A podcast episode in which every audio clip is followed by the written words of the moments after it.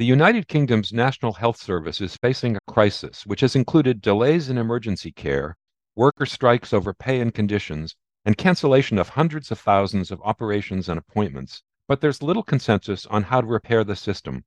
I'm Stephen Morrissey, managing editor of the New England Journal of Medicine, and I'm talking with David Hunter, a professor of epidemiology and medicine at the University of Oxford, a professor emeritus at the Harvard T.H. Chan School of Public Health, and a statistical editor at the journal.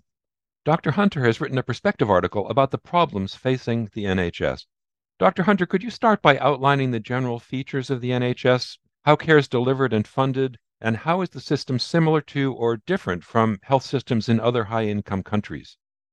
Certainly. So the NHS is celebrating its 75th anniversary at the beginning of July, and its foundational principle is that all medical treatment should be free at the point of care. So it's essentially paid for by taxation, funded by the government. It's a little more complicated than that. Looking at it from the outside, from the US, for instance, one always imagines it's this massive monolithic organization. But in fact, it's managed differently in the four nations of the United Kingdom Northern Ireland, Scotland, England, which is the biggest, and Wales. But England is the biggest. And so often when we're talking about the NHS, people are thinking about NHS England. And the fundamental principle again is that the hospitals, general practice are all free at the point of care. And having said that, not everybody is an NHS employee. So the NHS is the fifth biggest employer in the world, 1.5 million employees. But most general practitioners, for instance, run their own practices and they receive a capitation for the patients they see, but they're essentially independent contractors. So it's a very complex organization. And then, what kinds of challenges did it face during the height of the COVID 19 pandemic? And how did the system respond to those pressures? So, anybody will tell you that the system was having great difficulty meeting its targets for waiting times in emergency room, meeting its targets for waiting times for specialist consultation prior to COVID 19. But the system essentially shut down for several months in 2020 and again several months in 2021 and all of that essentially compounded the pre existing problems and lent to greatly lengthened waiting times and difficulty accessing services. Everybody expected that in 2022, a very successful vaccination campaign, reduced pressure from COVID 19, the system would bounce back, but it hasn't bounced back. And it's not quite clear why it hasn't bounced back better, but the waiting times are at an all time high. In addition, over the winter, when the pressures are traditionally highest due to influenza and respiratory conditions, you add in the fact that COVID hasn't disappeared by any means. And this was when the headlines were crisis, catastrophe, even collapse, because the hospitals were full. They didn't have inpatient beds for people coming in through the emergency rooms. There were cases of ambulances being lined up outside emergency rooms and not able to discharge their patients for over 24 hours.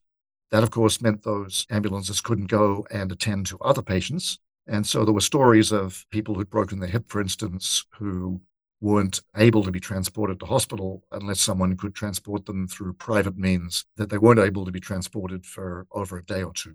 And the Royal College of Emergency Medicine estimated that at times in December and January, they estimated that somewhere between 300 and 500 people were dying unnecessarily due to these delays and the difficulty getting people into hospital. So that gives us a sense of what the crisis looked like for patients. What were the effects on, and what are the effects on clinicians? So the effects have been profound. And I think this is something that the UK shares with many other countries. But of course, COVID 19 imposed a huge burden on medical professionals at every level doctors, nurses, everybody who works in a hospital. Some of the staff in hospitals not actually the people that you might think of first, the frontline health staff, but some of the cleaners, porters, janitors experienced very high COVID morbidity and mortality, and that's never been fully explained.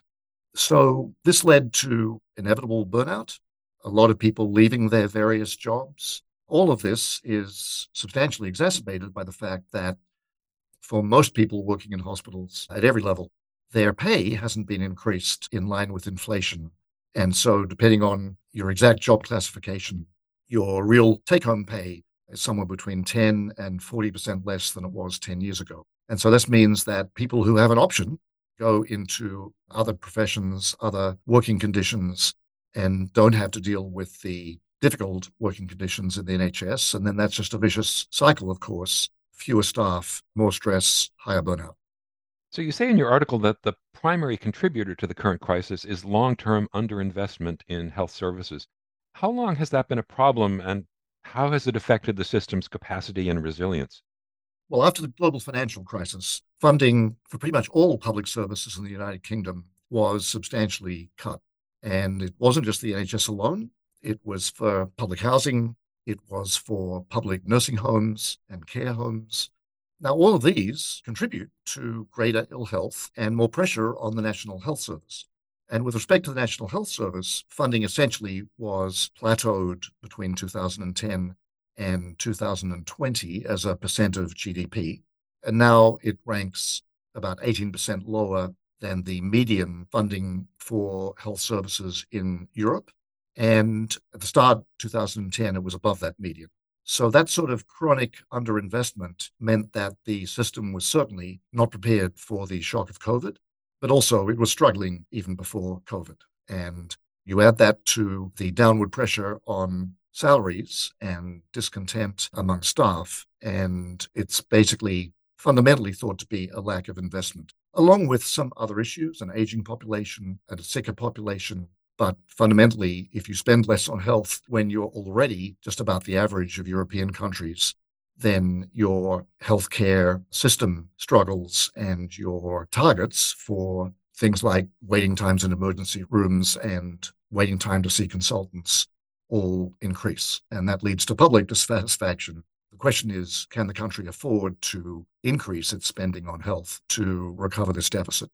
In addition to that sicker population, you also mention in your article other contributors, including a dependence on nursing homes and aged care facilities and issues related to training and supporting clinicians. So, how have those factors fueled these challenges? Well, the situation with aged care facilities leads to bed blocking.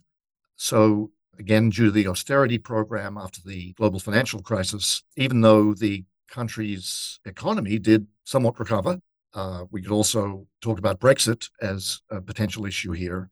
But most of aged care for people who don't have a substantial income is expected to be provided at low cost or no cost by local councils. Local councils all had their share of the national taxation substantially reduced. They had to cut services.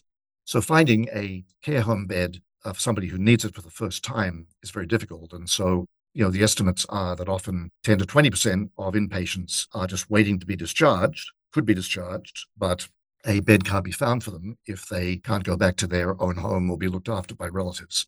So, this is a major reason why hospitals are full. The other reason is that the UK has some of the lowest numbers of beds per population in Europe. And again, that's said to be due to a drive for efficiency and just in time medicine. So, keeping hospitals pretty much full all the time for efficiency reasons. But again, it means that there's really no swing space if something like a pandemic hits, or there's no swing space over the winter. And so the lack of social care leads to bed blocking, and that leads to these long lines of ambulances who can't drop off their patients at the emergency room. With respect to staff, this is now finally gaining traction as a huge issue. It's been known for years that the UK, along with, uh, I would say, the US and many other developed countries, uh, essentially doesn't train enough healthcare professionals at almost any level to staff its system. We essentially expect to pick up doctors from other countries. Parenthetically, these are often other countries in Africa or South Asia that can ill afford to lose the people they've trained. And that was the status quo. But the system has really fallen into disrepair further in the UK. Around the year 2000, the training subsidies, bursaries for nurses were substantially eliminated. And so there are fewer nurses trained in the UK. It's a less attractive profession because nurses can graduate in debt ditto doctors, and all of this on top of downward pressure on the salaries, which were never lavish by anybody's definition in the first place, means that just purely financially, it's a less attractive option than it used to be. And so there are fewer health professionals in the UK, just as we do in the US. We wind up scavenging health professionals at most levels from overseas. But that takes time. And when there's a short term crisis, you can't rapidly replace the physicians you don't have.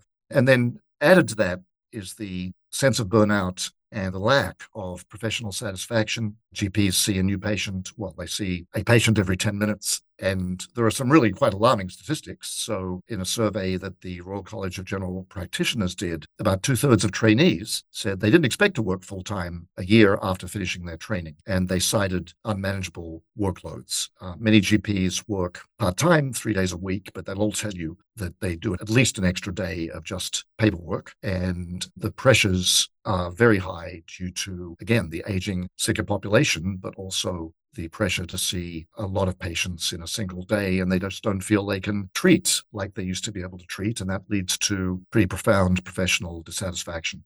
Finally, moving forward, what policy options have been proposed to strengthen the NHS and how much appetite is there among leaders for significant reform? So, reform is a very loaded word in the National Health Service. About every 10 years, there have been quote, reforms, unquote.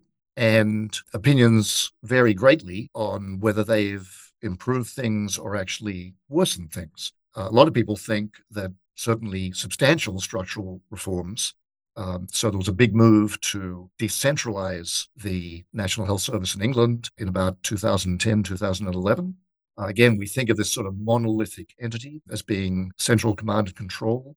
But there's actually over 260 decentralized commissioning units now that make individual budgetary decisions and decide what services to provide in their own area. The obvious attraction was that if you decentralize, then your management can provide the services that your local population may need.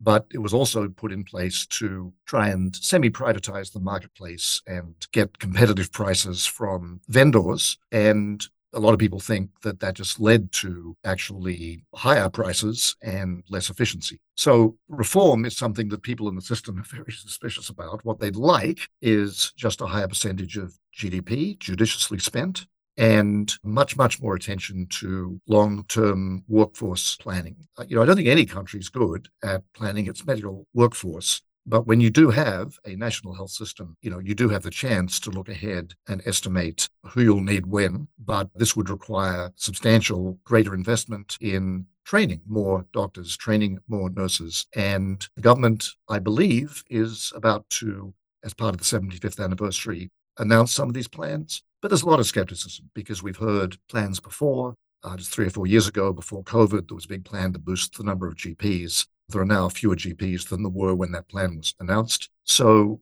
you know, I think it all comes down to greater investment. And the issue is that the party that has been in power for the last, what, 12 or 13 years, is not inclined to greatly boost the investment. Post COVID, post Brexit, there are substantial financial challenges in the country. And the opposition party is being careful not to promise more funds because they don't want to be labeled as a kind of tax and spend party when it comes to the election. So there really is great uncertainty. And so nobody has any faith in the idea that structural reforms are the answer. And to the extent that anybody thinks that there are efficiencies to be gained, you know, if there was any fat in the system 10 or 15 years ago, it's certainly been taken out by now people would dispute that ever was actually, but a lot of the drive to increase efficiency has just led to loss of services. And that then gets into a, another downhill spiral. So it really all comes down to funding the system with what it needs to be able to offer the services that are expected by the UK population. Thank you, Dr. Hunter.